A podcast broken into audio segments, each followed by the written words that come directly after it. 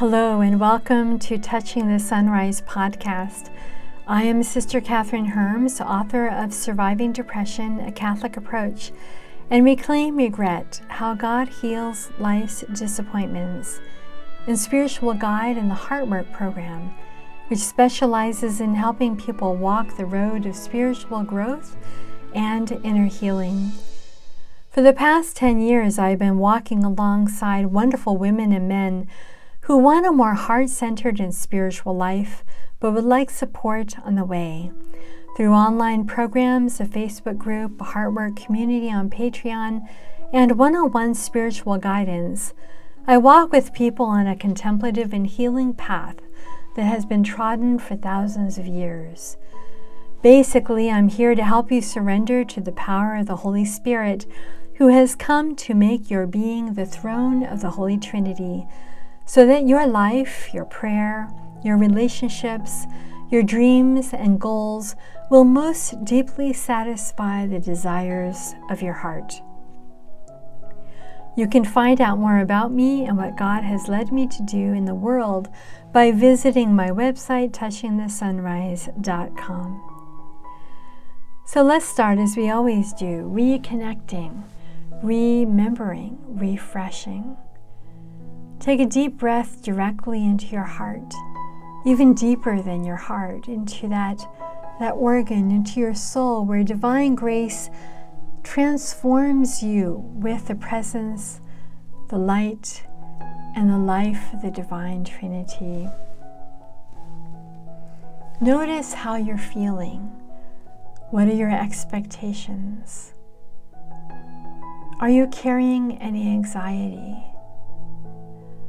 Scan your body from your feet to your head and tell yourself to relax.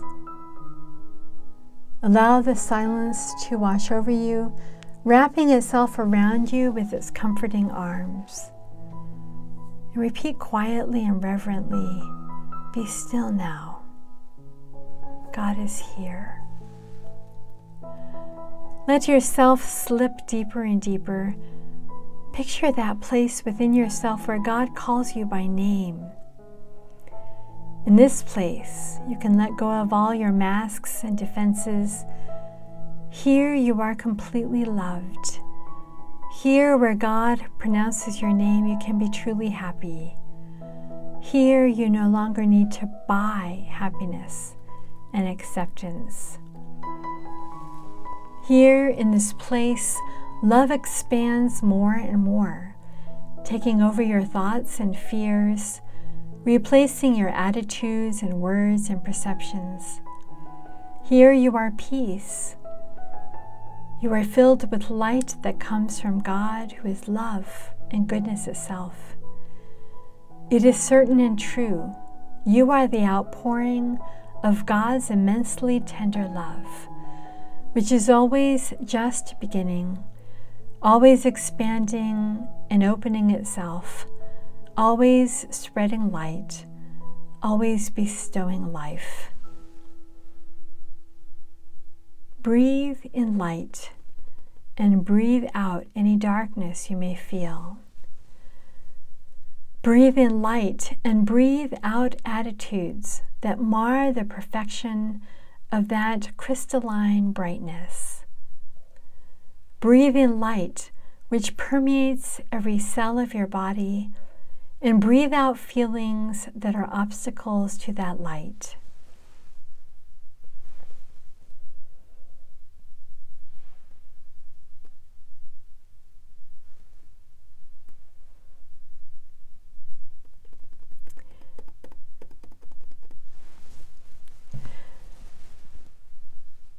If you were with us last week, you will remember we talked about uh, imprisonment and the ways that we can practically and concretely love in the midst of imprisoning situations.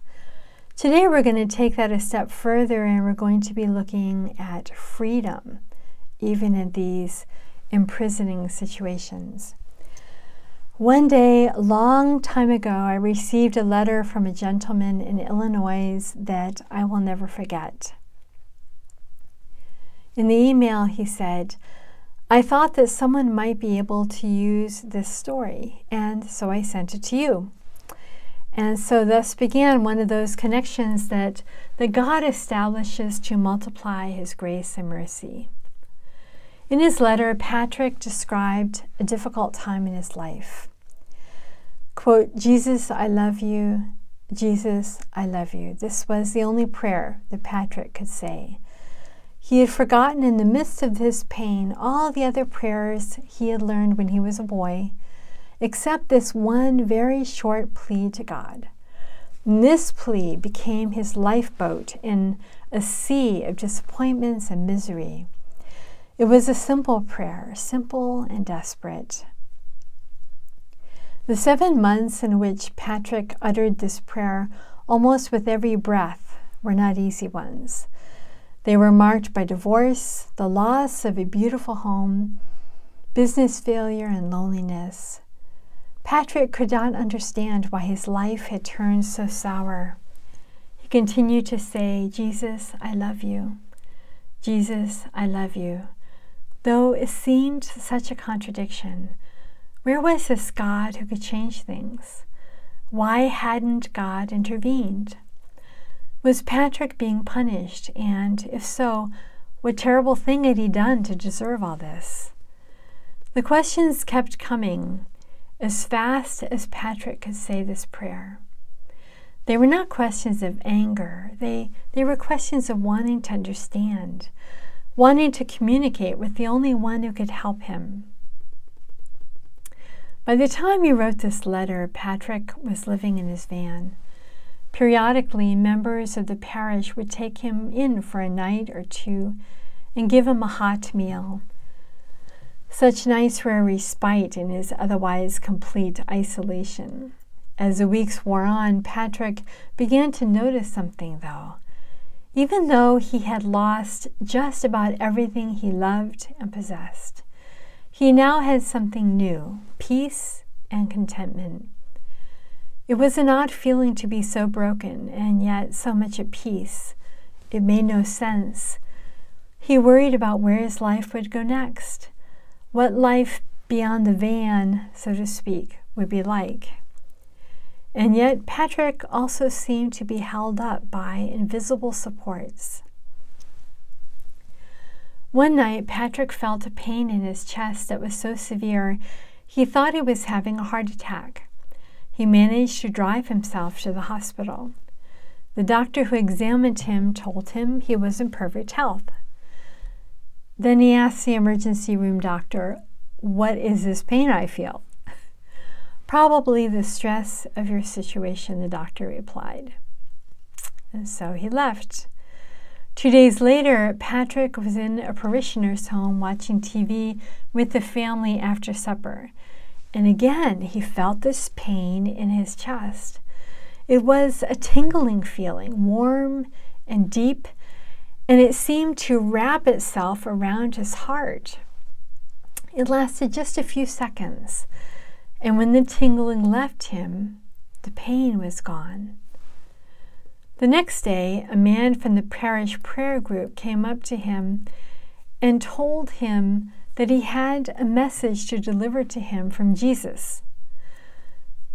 Well, Patrick was not accustomed to receiving messages from Jesus through other people, but the man did get his attention when Patrick realized he had received this message for him at the same time he had felt the tingling in his chest the night before. And these were the words that Jesus had wanted delivered to Patrick. And I quote from his letter My child, you seek a quick answer to a long standing problem. You seek the glory of the risen Christ without taking up your cross. My child, you walk still attached to this world, even though I have offered you freedom from all its fetters. My child, you expect all without any concerted effort on your part. This will not be the case, my son. You will have to come to me by way of the cross. Accept the cross with a joyful heart. Accept the cross with praise on your lips. Walk in complete trust in me. Despise your life in this world and all that it offers. Give me complete control of every aspect of your life, even your very breath and heartbeat. I seek this freedom from you, this surrender by you. This will be the starting place to a new freedom and healing for you. This will give me the freedom to heal the unforgiveness that is still pent up in you. My son, do you not feel the unforgiveness festering in you? Let it go with all your heart. Learn to trust completely in me. If I should subject you to death, then accept it with a joyful heart, because you have given me your all and this is what I ask. There should be nothing in this world that should bring you unrest. I am in total control. My child, why do you value this world so much? What has it given you that you hold it so dear to your heart? Let it go and seek only oneness with me. Walk not in fear, but in peace and joy with me. I offer myself to you for strength and insight and healing. It is a gift found in the cross. Walk totally with me, my son, not by the words from your lips, but by the witness of your cross. Sometimes we bargain with God. We we seek to buy security with our prayers, our religious activities, or our righteous behavior. We might say, I give to the missions, so why should this happen to me? What have I done to deserve this? I go to church every Sunday. Why is it that people get away with murder and this happens to me? This isn't fair. We discover in time, however, that God cannot be bought. He loves us too much to be caught up in our anxious games. We have a tendency to, to seek the good things of life and to blame God for anything bad that happens to ourselves or our loved ones. Once we have pulled things together our house, our family, our career, our financial security anything that upsets the balance must be remedied as quickly as possible. Things need to return to the way they were. We are afraid of change. But our God is a God of the future, a God walking always into the unknown with us. I'm reminded of the book of Isaiah, which has a long and complex history, a history of 400 years extending from the 8th to the 5th centuries before the birth of Christ. The prophet Isaiah is associated with the first 39 oracles of the book, and his disciples and anonymous prophets account for the oracles in the rest of the book. The prophecies in the book of Isaiah paint the catastrophic history of Israel in very broad strokes. The prophecies juxtapose condemnation and salvation, distress and restoration waywardness, and fidelity, upheaval, and peace. They seem to be random prophetic fragments, but on closer reading, this kind of chaotic collection reflects the events of history and even the events of our own life. The prophet deals with the bewildering mystery of the rise and fall of events that that are an enigma to us. He asks and answers questions that we all ask. Why is it that the unjust person flourishes? Why do good people suffer? Where is God when tragedy strikes? How could God let that tsunami kill so many people? How can one man get away with creating so much destruction for the people in his country? Why did God answer my prayer for a new house only to let me lose my job a year later? The confusing sequence of life's events is a bewildering mystery. Isaiah, though, he helps us see and hear the supreme drama of history and life on a deeper level. He shares the same questions we have. He too wonders at the purposes of God. But fundamentally, Isaiah believes that there is more to history than historians describe, and more to our lives than what we perceive. History is more than the collective decisions of presidents and the activity of soldiers. It is more than the fluctuations of the dollar and the suffering of people. Our lives are, they're more than the jobs we have or lose, the money we save, the tragedies we survive. At its deepest level, history, whether that of a nation or that of a person, is about the relationship between God and us. The supreme drama is therefore that God's word meets with our refusal. We forget all that God did for our ancestors, our biblical mothers and fathers, the saints, and those who have witnessed to us God's power and God's fidelity. Because we have forgotten God's covenant with us, we are unable to decipher the code of history. We have eyes, but do not see, ears, but do not hear. According to Isaiah, the initial evil is always forgetting God. It is this evil that leads people to indulge in lies, deception, and violence, and correlatively idolatry and pride. Through pride, leaders become tyrants who lead their subjects to death. Through pride, humans make themselves rivals and usurp God's place, thwarting their own identity by disregarding God's. It is only with the memory of God's covenantal promises that we can perceive the coherence of history and of our lives. Isaiah asks his readers, Will you have the patience and trust to believe that in the midst of the chaos of disasters and restorations, the covenant is on its way toward its fulfillment?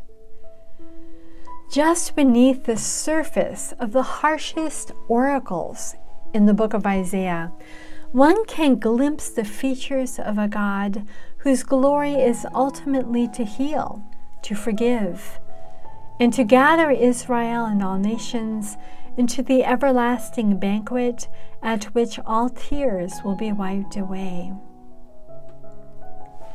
So, within the procession of events is another history that contains the real stakes that determine our final destiny the destiny both of individuals and nations.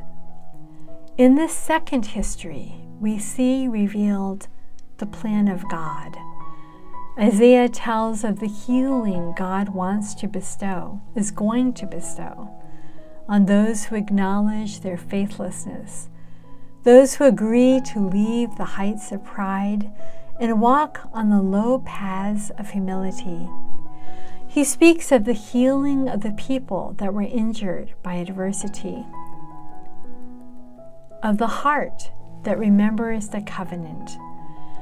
The plan of salvation advances despite God's judgment on sin. Both Patrick and that marvelous letter, the words of Jesus, and the prophet Isaiah, they had the courage to look deeply into the drama of life to see through, as it were, the fog of pain and sorrow. In the midst of contradiction and pain, what mystics call the innocence of life. God has amazing ways of knocking on people's hearts, awakening desires, arousing questions, provoking an unexpected spiritual fire. Remember, if you'd like some extra support and are ready to embark on a sustained spiritual journey, you can connect with me in a number of ways by going to my website, touchingthesunrise.com.